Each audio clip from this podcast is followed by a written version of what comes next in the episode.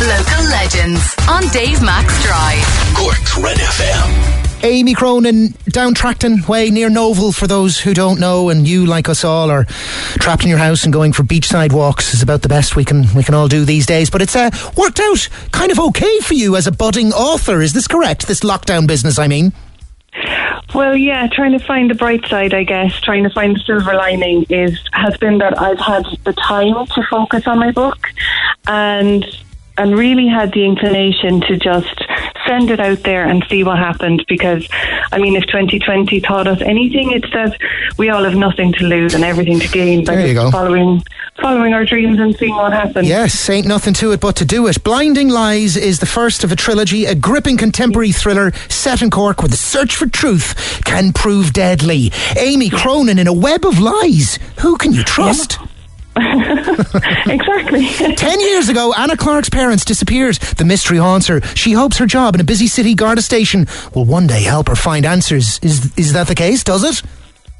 Well, I can't really tell you, Dave. Well, I'm You're guessing it does. If you've set it, if, you, if you've set it up that way, I, I'm guessing it does. It's got to roll on from there. Like, Well, she certainly has a lot of um, fun searching for answers. Um, yeah, it, it's the story of Anna. She lives in Kinsale. She works in the Garda station in the city, and um, in the course of her job, she ends up. Um, basically trying to help her friend who is accused of murder but also uh, as a sideline to that she's hoping to find more information about her parents.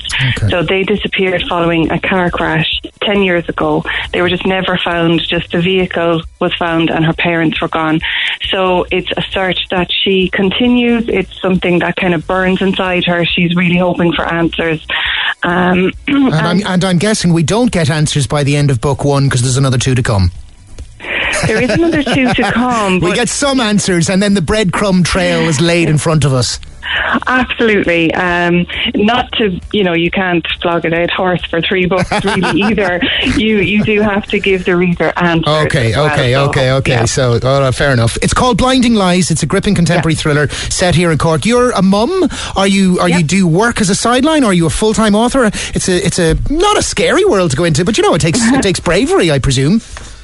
Um, yeah, so I am a mom. I have two kids, and a couple of years ago, I took a career break from the civil service to focus on the kids. Um, and I never, I always wanted to write, but it it sort of was something that I kind of fell into towards the end of 2019 in terms of deciding to really pursue it. Um, my little girl has a severe food allergy, so I I usually will turn to a book if I'm searching for information, and I found it very difficult to get what I was looking for. So we searched our local bookshops, we searched the ones in town, we searched the library, and the librarian was helping us. And in the end, she said, "You know what? You're just going to have to write this yourself." And I kind of laughed, and then I remembered, oh yeah, I write all the time. You know, I'll, I'll put something together, and I just really, really enjoyed it. And my daughter loved the book, and we've read it together loads and loads of times. And it sort of reignited the old passion for me oh. of putting words on paper and watching somebody enjoy those words and getting something from it. And I read so much myself all the time that the idea that I could be the person to provide the story that people would enjoy was really attractive. So, um, it was the end of 2019 and I found an old laptop and I was going through it and on that were loads and loads of stories that I had started and never did anything much with.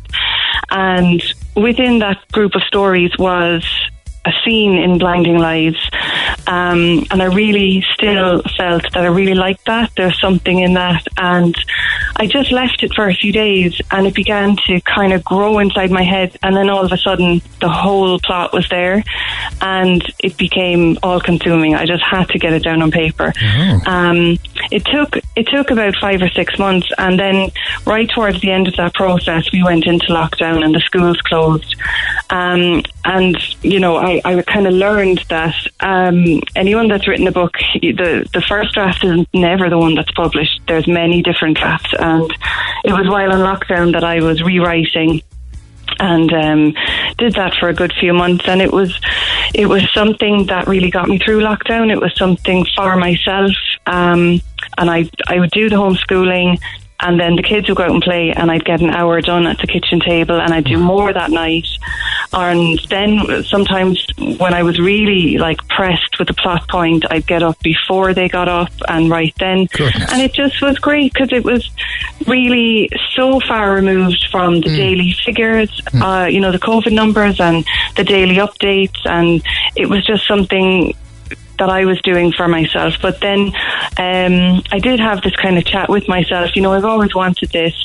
Why shouldn't I go for it and see what happens? And I did. And um, luckily, I got a three book deal with Poolbeg Press, which was just great. Nice one. So you'll be writing book two through another lockdown again. But listen, that's Oh, a yeah. that's a nice, inspiring story for the for the start of the year. So thank you, Amy Cronin, down Tracton Way by roundabout Nohoval. If anyone's wondering, Blinding Lies, the book. Find it online. It's the first in a, a contemporary thriller trilogy to come your way. From you, Amy Cronin. Thank you. Thanks for listening to this Red FM podcast. Don't forget to subscribe and check out redextra.ie for more great Red FM content.